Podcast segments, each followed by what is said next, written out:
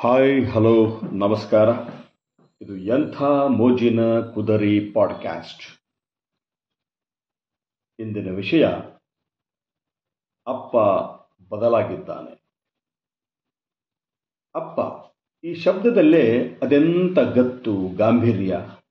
ತಾನು ಎಲ್ಲ ಕಡೆ ಇರೋಕ್ಕೆ ಸಾಧ್ಯವಿಲ್ಲ ಅಂತ ಗೊತ್ತಾಗಿ ತಾಯಿನ ಸೃಷ್ಟಿ ಮಾಡಿದ ದೇವರು ಏಕಕಾಲದಲ್ಲಿ ತನ್ನಿಂದ ಎಲ್ಲರನ್ನೂ ಸಲಹಲು ಸಾಧ್ಯವಿಲ್ಲ ಎಂದು ತಿಳಿದು ಅಪ್ಪನನ್ನು ಸೃಷ್ಟಿಸಿದ. ಅಪ್ಪ ಅನ್ನೋ ಪದಕ್ಕೆ ಸಾವಿರ ಆನೆಗಳ ಬಲ, ದರ್ಪ, ಕೋಪ ಅತಿ ಎನ್ನಿಸುವ ಶಿಸ್ತು, ಅನುಮಾನ ಇದೆಲ್ಲದರ ಸಮ್ಮಿಲನವೇ ಅಪ್ಪ. ಅಪ್ಪನ ಬಗ್ಗೆ ಅದೆಂಥದು ಅಮೂರ್ತ ಭಯ.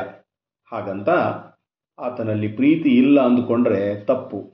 ಆತನಲ್ಲಿ ಅತೀವ ಒಲವಿದೆ. ಆದರೆ ತಾಯಿಯ ಹಾಗೆ ಅದನ್ನು ತೋರಗೊಡಲಾರ.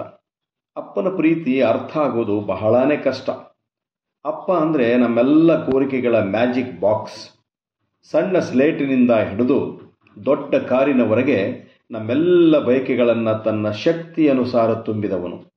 ಮಕ್ಕಳ ಪಾಲಿಗೆ ಅಪ್ಪನೇ ಮೊದಲ ಹೀರೋ. ತೋರು ಬೆರಳು ಹಿಡಿದು ಸಂತೆಯಲ್ಲಿ ಜಗತ್ತನ್ನೇ ತೋರಿದವ.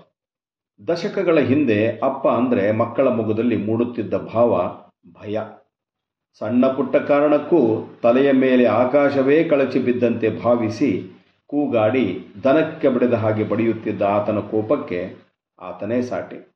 ಅದಕ್ಕೆ ಏನೋ ಎಲ್ಲ ಮಕ್ಕಳ ಡಿಮ್ಯಾಂಡುಗಳು ಮೊದಲು ತಾಯಿಯ ಬಳಿಯೇ. ಏನನ್ನೇ ಕೇಳಬೇಕಾದರೂ ಅದಕ್ಕೆ ಅಮ್ಮನ ಮಧ್ಯಸ್ಥಿಕೆ ಬೇಕೇ ಬೇಕು. ಅಪ್ಪನ ಮುಂದೆ ಧೈರ್ಯವಾಗಿ ಹೋಗಿ ಕೇಳುವ ಧೈರ್ಯ ಇಲ್ಲವೇ ಇಲ್ಲ. ಹಾಗಿದ್ದಾಗ ಎದುರು ನಿಂತು ಮಾತನಾಡುವ ಪ್ರಶ್ನೆ ಇಲ್ಲವೇ ಇಲ್ಲ. ಹಾಗೆಂದು ಅಪ್ಪ ಸರ್ವಾಧಿಕಾರಿ ಅಲ್ಲ. ಬದಲಿಗೆ ಸರಿ ತಪ್ಪುಗಳನ್ನು ತಿದ್ದುವ ಮಾರ್ಗದರ್ಶಕ. ಆದರೆ ಕಾಲ ಬದಲಾದಂತೆ ಅಪ್ಪನೂ ಸಹ ಬದಲಾಗುತ್ತಿದ್ದಾನೆ.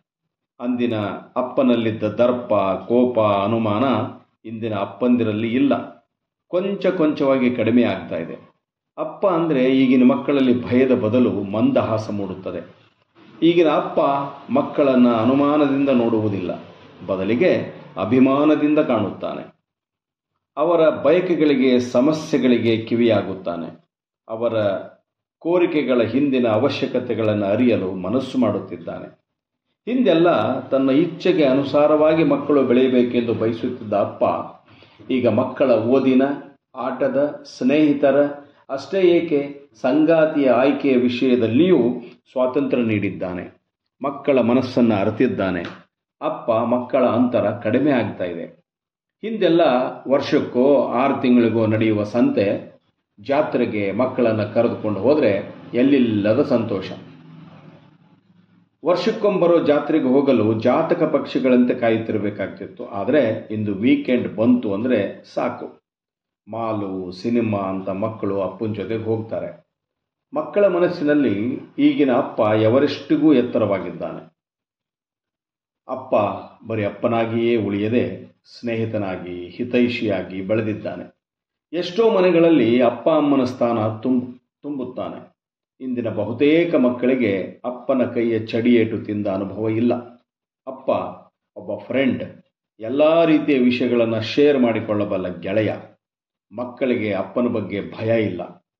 ಬದಲಾಗುತ್ತಿರುವ ಕಾಲಮಾನಕ್ಕೆ ತಕ್ಕಂತೆ ಅಪ್ಪ ಕೂಡ ಬದಲಾಗಿದ್ದಾನೆ, ಬದಲಾಗುತ್ತಿದ್ದಾನೆ. ಬದಲಾಗೇ ಆಗ್ತಾನೆ.